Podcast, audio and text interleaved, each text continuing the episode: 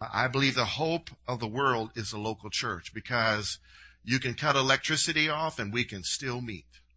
You can take our buildings away, you can still meet. You can take us off the radio and off television and cut, cut our satellite feeds off and the local church can still meet. You can take away our cell phones, the local church can still meet. It's happening that way all over the world.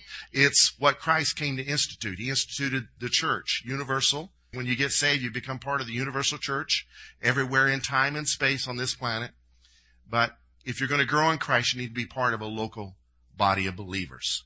If you're here visiting today, we are thrilled to have you. If this is where the Lord wants you to be planted, we pray the Lord would confirm that to you. But if the Lord's leading you elsewhere, we pray that we are an oasis in your spiritual journey, in your pursuit of the will of God, and that you do find a place to get committed where we can get to know one another.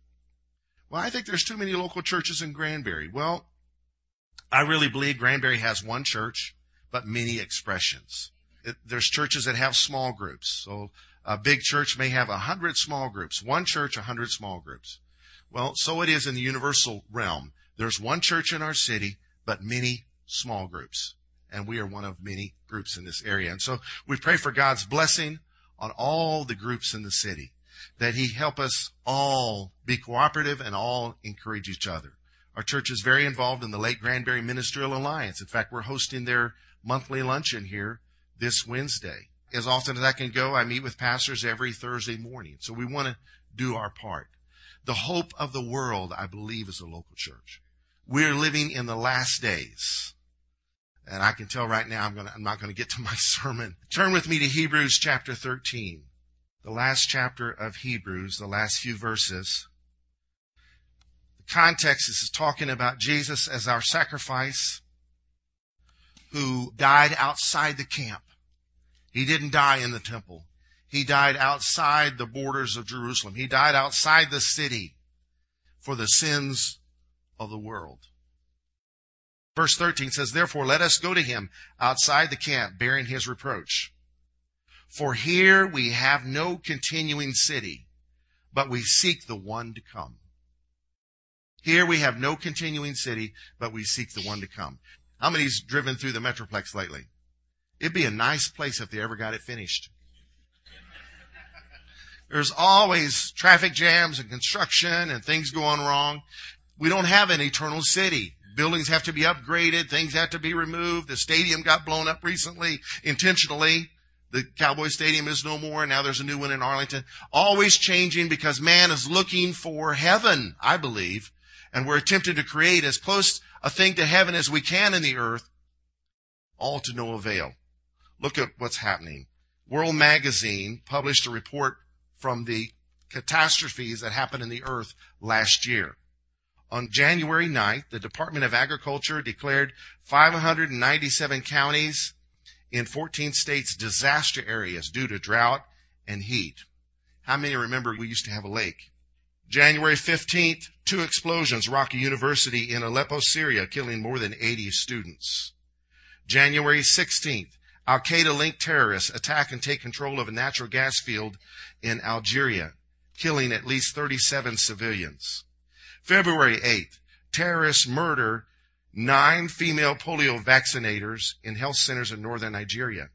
February 15th, a meteorite explodes over Russia, raining down fireballs and causing a shock wave that damages buildings and injures more than a thousand people. February 28th, a sinkhole in Florida swallows a man and most of his house, not to be recovered. March 8th, a mob sets fire to a Christian community in Lahore, Pakistan, burning a hundred homes and forcing the residents to flee. April 2nd, flash flooding in Argentina leaves at least 54 people dead and destroys thousands of homes.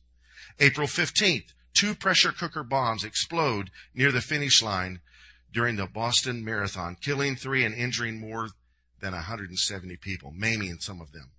April 17th, an explosion at a fertilizer plant in West Texas kills 14 and injures 150 and destroys a school and dozens of homes. April 19th, heavy downpours swell rivers and streams and creeks, causing flooding across the Midwest. April 24th, an eight-story garment factory in Bangladesh collapses, killing more than a thousand people. May 5th, terrorists in Tanzania set off an explosion in a church, killing two people and injuring 60. May 15th, a series of tornadoes hit Hood County and destroy over 50 Habitat for Humanity homes. May 20th, a tornado levels Plaza Towers Elementary School in Moore, Oklahoma, and destroys homes for miles. May 25th and 26th, terrorists burn three Nigerian churches and vandalize a clinic in Borno State. June 28th, a lightning strike near Yarnell, Arizona starts a fire that kills 19 firefighters and destroys 200 homes. July 6th, a Boeing 777 at San Francisco's airport crashes and kills three Chinese students.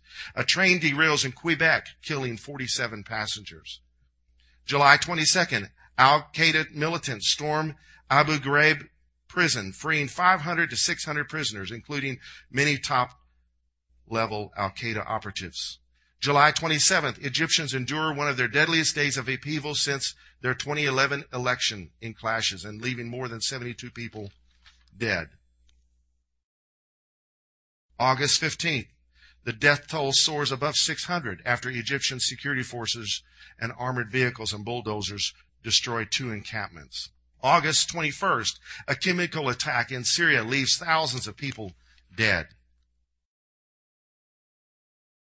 September 16th, gunman Aaron Alexis kills 12 people at the Washington Navy Yard. You all remember when these things were happening? September 22nd, Islamic militants continue a four-day massacre at the upscale Westgate Mall in Nairobi, Kenya, leaving 72 people dead. Other killers killed more than 80 and injured 150 worshippers at All Saints Church in Peshawar, Pakistan. September 24th, an earthquake strikes southwestern Pakistan, killing at least 400 people. September 26th, Boko Haram militants storm villages in Gwoza, Nigeria, burning two churches and killing a pastor. Three days later, they attack an agricultural college, killing nearly 80 people.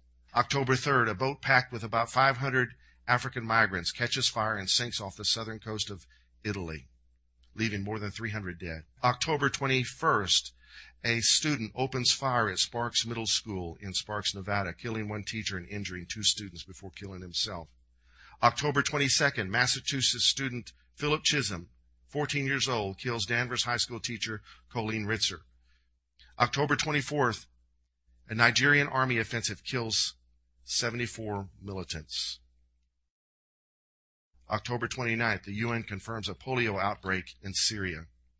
November 1st, gunman Paul Clancia opens fire at the Los Angeles International Airport, killing a TSA agent. November 3rd, North Korean leader Kim Jong-un orders the public executions of 80 people for minor offenses such as possessing Bibles. November 8th, Typhoon Haiyan strikes the Philippines, flattening entire towns and leaving at least 5,500 dead. December 1st, a New York commuter train derails, killing four people and I'm going to stop. Here we find no continuing city. Disaster after disaster after disaster. But we seek one to come. Jesus was asked, what would be the sign of your coming? And he said, there will be wars and rumors of wars. There'll be earthquakes and famines. Nation will rise against nation. There'll be pestilences or diseases in the land. All kinds of chaos. But the end is not yet. He goes on to say, this gospel of the kingdom will be preached in all the world as a witness, and then shall the end come. And the gospel of the kingdom involves not getting people to pray a repeat after me prayer. It involves making disciples of Jesus. And that is done through the local church. So we encourage you to recognize that all the things the world tempts us with are temporary things. They're going to burn up. Our homes could be raided right now and everything we own to our name be stolen, burned down. Everything? Pastor, are you exaggerating? Everything could be stolen? I know a man in Houston when he was gone, some people dressed up as movers backed in a moving van and cleaned his house out. Now it was known by the neighbors that he was planning on moving. So they thought, okay, he's having movers move him. Didn't know it was professional thieves. There's never been a day like our day. A day in which to have our affections set on things above and not on things beneath. Enjoy His blessings, enjoy His abundance, but recognize the greatest riches of all can never be taken from us. And that's a relationship with the Almighty God. Here we have no continuing city, but we seek one to come, whose builder and maker is God, where there will be no more sickness, no more sorrow, no more tears, where the Lamb is the light. There will be no more night, where we'll be known as we are known. It's an old Southern gospel song. I'm looking for a city where the Lamb is the light. We're looking for that. This isn't it. But we are citizens of that city already, having not been there. My sister had a baby. Her and her husband had a child in Africa as missionaries. That child was born a U.S. citizen. There was some formalities, papers to fill out to make it official, but there was no application for citizenship for their child that was born on foreign soil. We have been born again, citizens of heaven. The paperwork has been taken care of. The deal has been sealed. You are a citizen of heaven and you are an ambassador of that kingdom in this kingdom. But we never forget that. We never forget that. An ambassador is someone who represents a kingdom or a nation inside the borders of another. We have dual citizenships.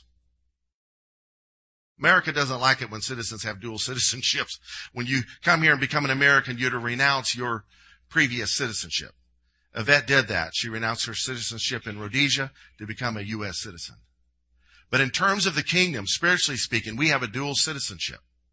We are Americans by birth naturally, but we are Heavenians, not Hellions. Heavenians by virtue of the second birth, our new birth.